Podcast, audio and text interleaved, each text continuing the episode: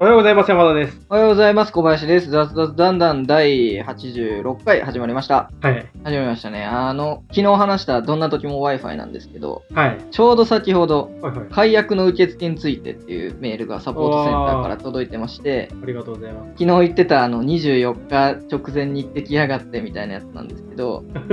8月末での解約の受付を明日の18時まで延長するっていうことで、あ、で、臨時の解約申請フォームができましたの出で、ますそねちらから行ってくださいと。ありがとうございます。助かります。で、その臨時解約申請フォームの、まあ、いつまでにやったら8月末までだよ、9月末までだよっていうのがあるんですけど、まあ、いずれのタイミングでやっても契約解除料は発生いたしませんってちゃんと書いてあるので、もう電話待たずにこれで解約はできるのかなと思い ます。いや、昨日もだってめっちゃ炎上してたもんね。 ふざけんなみたいないや、本当ですよ。ふざけんな的なあのニュースがいくつか上がってて、はい。ああ、これはなんか無条件で解約なるかなと思ったら、本当になったね。届いた。いや、なるでしあょん。だけ、あんだけ声がね、上がるいや、だって詳細プラン説明できませんってなんや、みたいな。いや、本当ですよね。なんかどっかの記事で見たのが、なんか親会社、グッドラックさんの親会社にの広報かなんかに取材してみたところ、あはいはの、いその代替プランってどんなのなんですかとかっていうのを聞いたら、なんか詳細に関してはなんか個別にお伝えしますみたいなので、こちらからお伝えできませんみたいな。隠すようなことじゃないよね。いや、本当だよね。なんかも新う行規受政付指で導きな入っい、てまでね。そうそうそう、新規受付ができないプランだから一般でやると誤解を招くみたいな、そういうニュアンスだったらしいんですけど、そういうことじゃないじゃあ。んーじゃあそれだとしてもね、そんな無限に断ったね。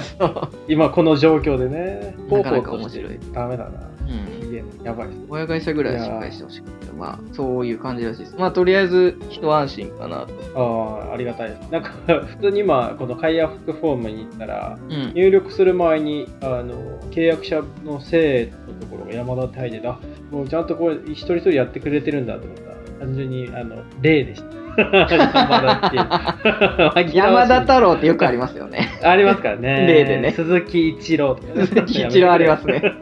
山田花子も結構ありますね。 ありますね。女性の場合はそうそうですね。です。よかった。山田太郎。いやあ昨日探しすてた、昨日探してたんですよ、なんか、どんな時も Wi-Fi のログインしたところの画面に入らないといけないって言って、入るためにあのログイン ID を探してたんだけど、なんか契約書、送られてきた時の契約書に書いてますって書いててごい。う、ん。契約書ないわと思って、契約書すげえ探してたんだけど、 結果見つからずに、どうしようどうしようと思ってたけど、どういうことこなれので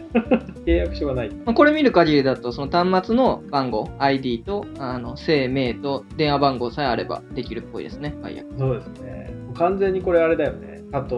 二郎さん、もらい事故みたいな感じ。そうです ね。まあ、タレントさん難しいところですよね、難しそいこはねね。そうだよね。あの会社炎上した時にね、はいでイメージになっちゃうと、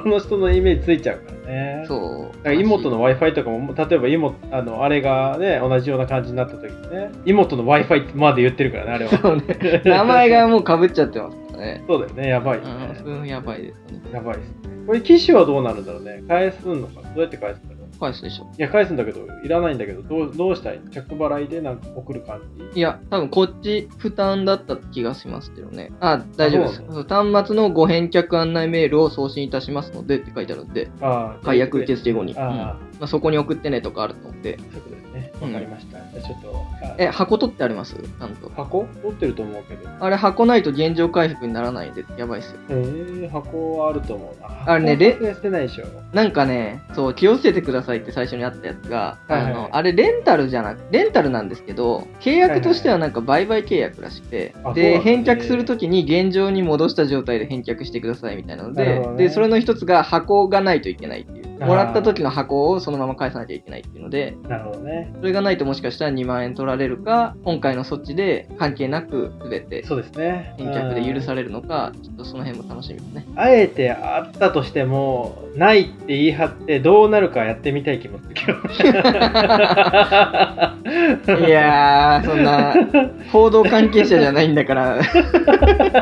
関わらない方が2い万いと思いま円すよ。 2万円のリスクを負って なんか実験してみるいありかも、ね。まあ、まあ気が向いた人は実験してもらってっていうそこうとですで。ね。実用ベースにちょっとブログでも。ありますか一連の流れについて試してみたみたいな。よくあるやつ。 何結も美味しく構ない。あれ、でもどんな時も Wi-Fi のやつだったらビュー増えると思うんですよ。今いろいろ検索してる人多いと思うんで、そうですよね。何万人って人が。いやー、別にいいかな。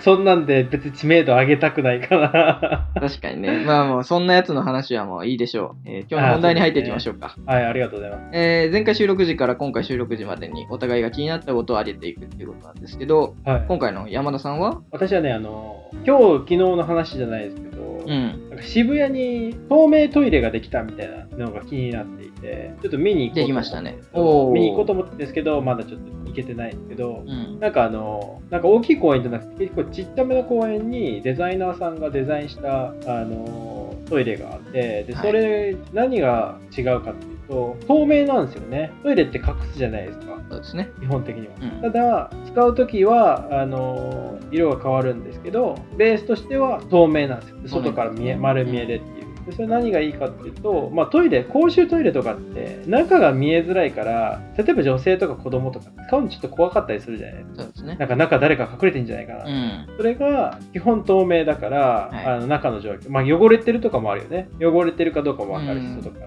ら基本的にそういうのがあの、まあ、透明性を持って 透明だけに ね透明性を持って運営されてるトイレっていうので,、で仕組みが結構面白いなと思って、はいなんか通電通電したら色があれなんですよね変わるらしいですね。変わるっていう話で、で通電したら透明じゃなくなるのかなと思ったら逆なんですね通電して透明にしてるんですねあれって、だからあの基本あの停電になっても 透けて見えることはないっていう安心感もありつつ、まあ、今後あの増えていくのかこれで終わるのか知らないけどちょっと一回使ってみたいなといやでも、こういうのはね、うん怖いなって思うんですよ。だか怖いらその、技術的には一応あ安全だよと、その不意はいなはいはいことが起きてもはい透明になることはないよっていう話なんですけどはい、わかんないじゃないですか、そんな。ね、確かに見え,、まあ、見え見えてるかもしれないからなんか外側からそのマジ電流をハマジッッキクンがグする人がいて外ね、なんか、 うんその、何、見えない状態になってるやつをなんか、電気を操作して見えるようにするいたずらとかもできなくはないわけじゃないですか。まあ確かにね確かにねこれだから透明する必要あったのかなと思って。なんか犯罪とかそういうのっていうのが怖いんであれば、普通にサーモグラフィーとかでもいいと思うんですよね。人がいますよ。あーっていうかその動物、なるほどねそうはそういはいはいそうそう、い。ますよっていうのが分かるだけでいいと思うんですよね。ああ、どっちかっていうとあれなんじゃないもうデザイン性の問題なんじゃないちょっとあの、奇抜性というか、奇抜性ねあの、でわざわざデザイン、デザイナーがやってるってとこはその辺なんじゃないなんか、あの、あえて透明にするっていうアーティスティックな まあそうでしょうね。話なんじゃないで、なんかまあ、あの、これを見てるときに、なんかやっぱトイレって、公衆トイレって汚いこと多いじゃないですか。はい。使いたくないな、みたいうな。ん。でそれなんかそういえばなんかあのー海外で全自動のもうなんか使った後にそのトイレ丸ごと綺麗にウはいォッシュされるみたいなのあったなと思って調べてたんですよフランスだったっけなと思って調べてたらロンドン記憶違いだったロンドンだったんですけど、うん。これ何かっていうとあのー、まあ、普通に街中にトイレがあるんですけどトイレ使う際に110円ぐらいうん。当時100あの1ポンドなのかな50ペンスだ50ペンス、まあ、今だから多分60円ぐらいなのかうなんでお金入れたらトイレ空いてで使えますよっていうことでで面白いのが使えるのが最大20分間、 うん20分経つと自動的にドアが開いてしまうっていうなんかなんかちょっとあの入ってあ携帯見てあトイレで用足さないとと思ったら開いちゃうみたいなこと もありえなくはないみたいななんかでリミッターとかあるのかなな何分経つあ経一ち応ましたあとはあの、山田さんがくれたやつ見ると、時間書いてあるみたいですよ。あ書いてんだそうそう、あと何分ですみたいなのが見れるみ たいです。うんでこれすごいのが単純になんかあの公衆トイレであの時間制だだけではなくて終わった後にあの自動的にドアが閉まって、うんで中にもうもう壁全全面的にトイレの清掃の液がわーって出て、はいなんかいく昔なんかテレビで見たであのウォッシュされるのもう水がファーって出て、中がもう本当にあの全面現れてでその水が全部流れてすごい綺麗になりますよみたいなやつなんですけどそれあのトイレットペーパーべっしょべしょならないですか確かにトイレットペーパーどうしてんだろうね。そのタイミングでヒュイン。ーンってなんか奥にしまわれるんですかね。あトあ、イレットペー可能性あるね。もしくは、トイレットペーパーはもう、この海外の場合は置いてない可能性もあるね。ベースとして。自分のあ足しーてとか、パーなるほなんかど。どっか、ありイえそタうでリアすとか行った時そうだった気がするな。なんか公衆トイレ、紙なくてみたいな。うん。確かに。そのそう可能性である面白いのはあの面白いっていうか血管なんですけどこれあの人の人感センサーついてないですねだから、あのそれ閉まっちゃった後にあの中から出れないんですよ今もう分かん ない当時出れなかったんですねであの閉まっちゃってでもう水ふわー出てきて洗浄液ふわー出てきてその中で人も現れちゃうみたいなね 状況にあのうっかりするとなっちゃうような自動のやつなんですけどこれ結構いいなと思って いやいいなと思ったのは今のあの血管部分じゃなくてこの全自動で全部洗ってくれるすごいいいなと思ってやっぱなんかね海外行った時にトイレ使いたくないなって思うのがあのショッピングモールとか行ったら一応洗そうしてくれる人いるじゃないですかうん。こう公衆トイレとかって基本的にあの海外の場合ってあんま掃除してないですよね、で日本もあんま掃除してない日本はなんかあのたまに公園の管理人とかが掃除してたりするけど、まあ、基本はあんま掃除しないっていうので使いたくないなと思うんですけどこれだったら、まあ、お金払って使いたいなって、いや確かにね。うん、思いましたねでもやっぱトトイイレレはトイレと組み合わせてほしいですね。何トイレ 透明のトイレと。ああ透明のトイレ洗われるみたいな洗ってるところを見れるじゃないですか。ああ、こあれ綺麗に洗ってんなっていうのと、確かにそれ面白そうなんだねか技術的な面でもなんか、おーみたいになったりするじゃあんあ確かにねプロモーションみたい確かにそれ自体面白いかもしれないね洗われてるし、な。あ ら、確かにそれちょっとじゃあ提案してもらっていいですか誰に渋谷区 ですかだ 渋谷区あの代々木かなってあれ、透明なトイレだから余計綺麗に保ってなきゃいけないわけじゃないですか。間違いないよねそうそう汚れたらすぐ分かるよねなんか落書きとかあったら終わりだよねそう、も終わりだから。だからあれ確かにが、なその全自動で現れてて、人の手が入ってないのにいつか、いつ見ても綺麗だよっていうのであれば、なんかその全自動技術とかの確かにねプロモーションにもなるのかな、みたいな。ありますね。うん。まあウォシュレットでね洗うだけじゃなくてトイレ自体も清潔に保って大事ですねそうですね。はいぜひなんかあのいいでも本当に外にいる時トイレ行きたくなった時にねもうなんかあトイレ行きたいみたいなね悲惨さをねこの世の中からなくしていきた い誰やねんこれ TOTO の人かいつなんかあ の、トイレの場所がわかるアプリとかありますよね、サービスとか。ありますねありますねあ。生きてんのかなわかんないですけど。あの 入れてたな。 なんか、公衆トイレがその現在地から一番近いとこ探せるみたいなやつ。あーで最近でもね、なんかあの、ショッピングセンターとかのトイレって、そのショッピングセンターの現状現在のトイレ使用状況とか、あー個室空き状況とかみたいな、出てくるパネルとかが設置してるとこ結構増えてきてて、えー今ここだったら3つ空いてるよみたいなのがあれって結構ねトイレトイレ行きたいってなった時に一点なんか並んでる時の悲壮さっていうか とあとあの並んでるところの後ろにトイレで並ぶっていうことに対してのねなんか変な気持ち あそんなんあります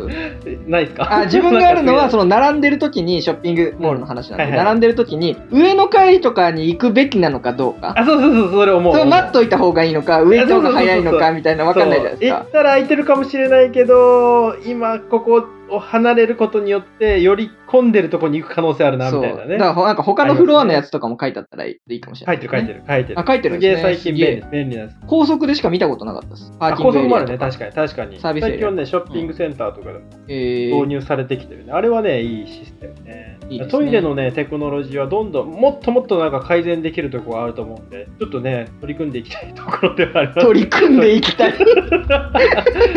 取り組んでいってもらって特にあのウォシュレットを普及してもらうってことでそうですね山田私さはんもトねルウォシュレット普及委員会の委員長 なんで誰やねんよくわかんなくなってきたので、じゃあ僕のはい話題の方に行きましょうか。おは願い。いしますえーっと、昨日ですね、大阪万博のロゴが決まりましたね。はい、あそうなんですか全然知らなかった全然知らなかったですか大阪ネッ万ト博って界隈ではすごく、2025年なんですけど、あもう結構先だ最近ですねすごく話題になってましたよ。この命の輝きをテーマにしたね、ロゴなんです けど、まあ、あの、ツイッターとひか、どくないこちゃんとかと命の輝きくんって言われてるんですけど、これでもね、やパばいっッすねと見の時はすごいキモいなって思ったんですけど、キモいよねこれパッと見今今パッと見たけどキモいねでもこれがすごいのは、大阪万博って思ったより盛り上がりに欠けてたじゃないですか。まあねそう確かにで、その一般のテレビとかはわかんないですけど、インターネット上だともう検索かけたらすげえいっぱいなんか記事とかツイートとかいろいろ上がる状態になってて、昨日一日で。あっていうのがここのれによっえこの命の輝きくんが、命の輝きくんって言っていいのかわかんないですけど、 いや、ちゃんとか言ってる人もいるんですけえ。ど、はいはいはい。これがね、なんかね、皆さんの想像をね、かき立てて、なんかいろいろ、あーこれはあの、キャラメルコーンの慣れの果てだとか、あ ひどいクトゥルフ神話にこんなのいたなとか、いろいろあったり。ボケて、ボケてじゃ ない、ボケて。だからね、なんかもうね、一日経った今では、もう愛着持って見れるんです よ。だから、これ、選んだのすごいなと思ってて、あのこれをね最終選考あ8月の頭の段階で5つに絞られたんですけど、 うーん。で、その段階で、えっ、と、一般の人からの意見も募集しますっていうので、その公式のね、ホームページとかには書かれてたんですけど、で、その中から選ばれたのが、一番なんかありえなさそうなこいつっていうので、あの、びっくりですよね。このアートディレクターの島田保さんは有名な人なんでちょっとそこまでは調べていないですけど、なんかチームで出してるのの代表者として、この島田さんがすなるほどね。いるらしいんす。ですけど、この人のコメント面白いね。1970年、万博の DNA を表現した。そう、もしかしてあの、太郎先生のことですかね。そうです。あ、そういうこといろいろし調べていくと、その先生の、あの、太陽の塔とかのあのエネルギはいはーいはい。とあかあ、その辺を吸収して、ちょっと消化させたっぽいですね。なるほどね。太陽の塔ってすごい馴染みあるけど、よく考えるとでもあれも、キモいじゃないですか。キモいね。 おかしいよね。夜、あ の、高速走ってる時にあれがちらっと見えた時の恐怖ね。そう、恐怖。 ああれモ ノレール乗っててね、見えるあのあ恐そう怖。だね、そうそうそう。なんか照らされてるんですよ。パッと見た時ね。そうそうそう光で。怖いよね、あれ怖いよね。あれ怖いですわ。なん あかれ千怖い日よ王ねからあのあっち行く時もね、怖いんですけそうそうど。そうそういやーでもなんだかんだあれ親いしみ持ってもらってるじゃないですか。や、確かに、あれはもう象徴ですよね。なんかこれもだから本当に象徴になるんじゃないかってねもともと気持ち悪いなって思ってたんですけどもうもう一日だって今ではもう愛着しかないいいや気持ち悪いわ。これ、なんなんなのこれは、オカマジャクシ的なや細胞なんですよあ、一個一個が細胞で細胞の細胞を意識してるんですけどまあまあ赤血球なのかわかんないですけどあーまあ赤いものがあってで細胞がそれぞれあの違うよと全部同じ細胞じゃないよっていうでいろんな方向向いてるのもあるし一人そ一う人違うよっていそうねう違うやつが、まあ、集まって命が輝いてるんだよみたいな、まなるあほどね表してるみたいなんですけどいやこれのすごいところがまあそのえっとその決定したよって発表しただけでまあバズったっていうのもあるんですけど、まあ、あの汎用性が高いんじゃないかと思ってて。うん。デザイナーの人とかも言ってたりするんですけど他の候補に上がってるやつとかって、まあ、よく見るあいいなとそっちの方がなんかしっくりくるなっていうところはあるんですけど、えー、とこっちの決まったこの「命の輝きくん」の方がはいはいはい。その島田さんが言うにはその数字とかにも変えれるよねみたいなその細胞一個一個、例えば縦に並べたら1にすることができるはいはい、とかあのキャラクターに消化する時にもこの細胞一個一個をキャラクターにしてもいいし組み合わせた何かのキャラクターにしてもいいしっていうので汎用性がすごい高い。汎用性ベースみたいな。そう汎用性が高いからいろいろ例えばこのロゴちょっとキモいから使いたくないなってなってもいろんなパターンを例えばね公式が提示してなたるら、ほどねまあまあうんこの子の方が可愛いからこれ使おうとか多分選べるようにもなるし、まあ、実際こ の確かにねツイッターで万博ロゴとかで調べるといろんな人がいろんなの書いてます。確かにこれ、確かに使いやすいは使いそう使いやすいんです一よ個も確かに使えるね。あよく選んだなと思って自分選考委員会だったらなんか批判されそうだし選びたくないなっていうのはあるんですけど実質的に実用的なのはこいつなのかなとーだってあの、選んだ人がね、安藤忠夫を座長とする選考委員会だから、そうですねまあ、選ぶでしょうね。変わったんだ ね。ちょっと変わってますからね安藤忠雄さんもねそうなんですよね建築家の、うん 全然関係ないけど最近なんかそういえば安藤忠夫のコメントすげえ面白いのがあってはい、なんかあの安藤さんはあの自分が建てられた建築した家に住まれてるんですかって言ったらあんなもん寒くて住めないから普通の建て売りを積んでるよって めちゃめちゃ面白い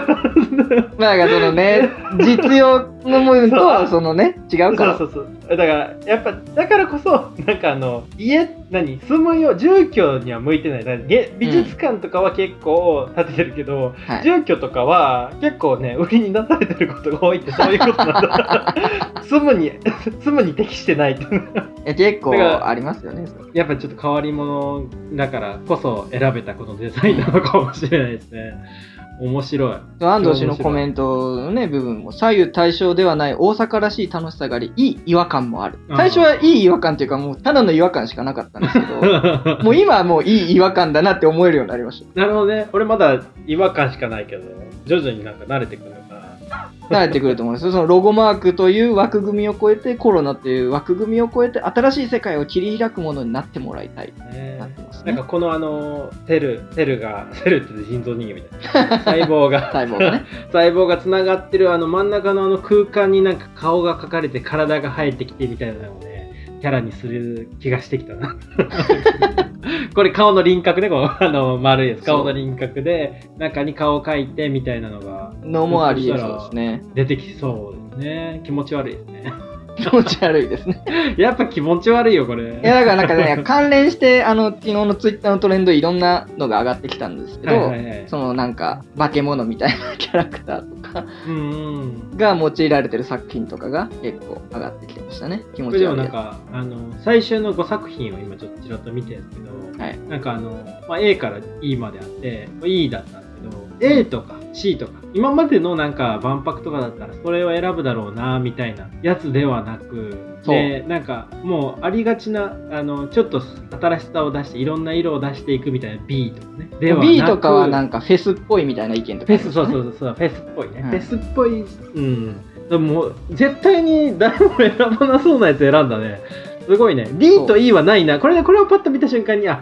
D と E はないなって思うけど D はなさそうですね。うんなんか3つあるからちょっと分離しちゃってる感はあるんですけど、あえていい言ったかっていう。そうですねなんか ABC はそれっぽいっちゃそれっぽいですそね。うそれっぽいそれっぽいなんかあの AI とかが自分自動で作ってくれそうな なんかロゴですよね そういう意味で言うとなんか人間味があるのかなこれなんかちゃんとデザインしたあると思いますよ感じがうんあるのかもしれないちょっとよく見えてきたかもしれないちょっと原文覚えてないですけど、その、あの、島田さんでしたっけはい島田さんが言ってた話の一つで、その、こういうちょっとね、普通の企業とかだったら通らなさそうなデザインが通るような、そういったような万博にしたいって言ってて、あ、確かにな、万博ってそういうもんだよなって思って、確かにね未来を出していかないといけないそうそうそうそうそう。ねあーなんかいいの、いいものに決まったんだなって思います。確かにそう言われたらなんかすごいいいロゴに見えてきたねもうもはやこれがベストですねベストになってくるん ですよ、なんか知らんすけど。 すごいなそこがまたすごいなと思って。すごいな確かにでも A とか C が選ばれてもありがちやなって言いそうもう印象に残らないですもん。もはや残んないね、うん、話題にもならないし、いいだからこそ。そう考えると今までの万博でなんかあんま覚えてないなもう覚えてるって言ったらあの何あの名古屋の万博の何やっぱり森蔵とキッコロです、森蔵とキッコロぐらいしか思い出せないからそうそうそういう意見が結構あるんですよ。その後とあか、ー他のオリンピックとかも含めてね、あんまり印象に残らないけど、これは良かったんじゃないかっていう。構これは残るねだってもうもう今後はずっとこれを見た瞬間にあ大阪万博だって思うもん、うんもはや何のロゴだっけってならないですもんね。なんないですね。大阪、大阪ですわ、こ れは。なんかあの、大阪のあの吉村知事が、はずいっとあのコロナの会見中、あの2025年うんうん。エクスポって書いてる、はいポロシャツずっと着てたと思うんですけど、あの印象しかなかったから、逆に今はもう塗り替えられたね。あ、昨日のニュースにもなってましたよ。その知事がね、ようやく T シャツ作れるっつって、ここ決まってたんで。いや、まあ言ってましたでポロシャツで、あのもうもはや襟もなくなるって ことね。ラフすぎるだろう、ね。まあ、わかんないですよ。まあまあまあ、ざつざつしてるんで、今日はこの辺でということで、まあ皆さんも検索してもらって、はい。はい、えー今日も楽しんでいきましょう。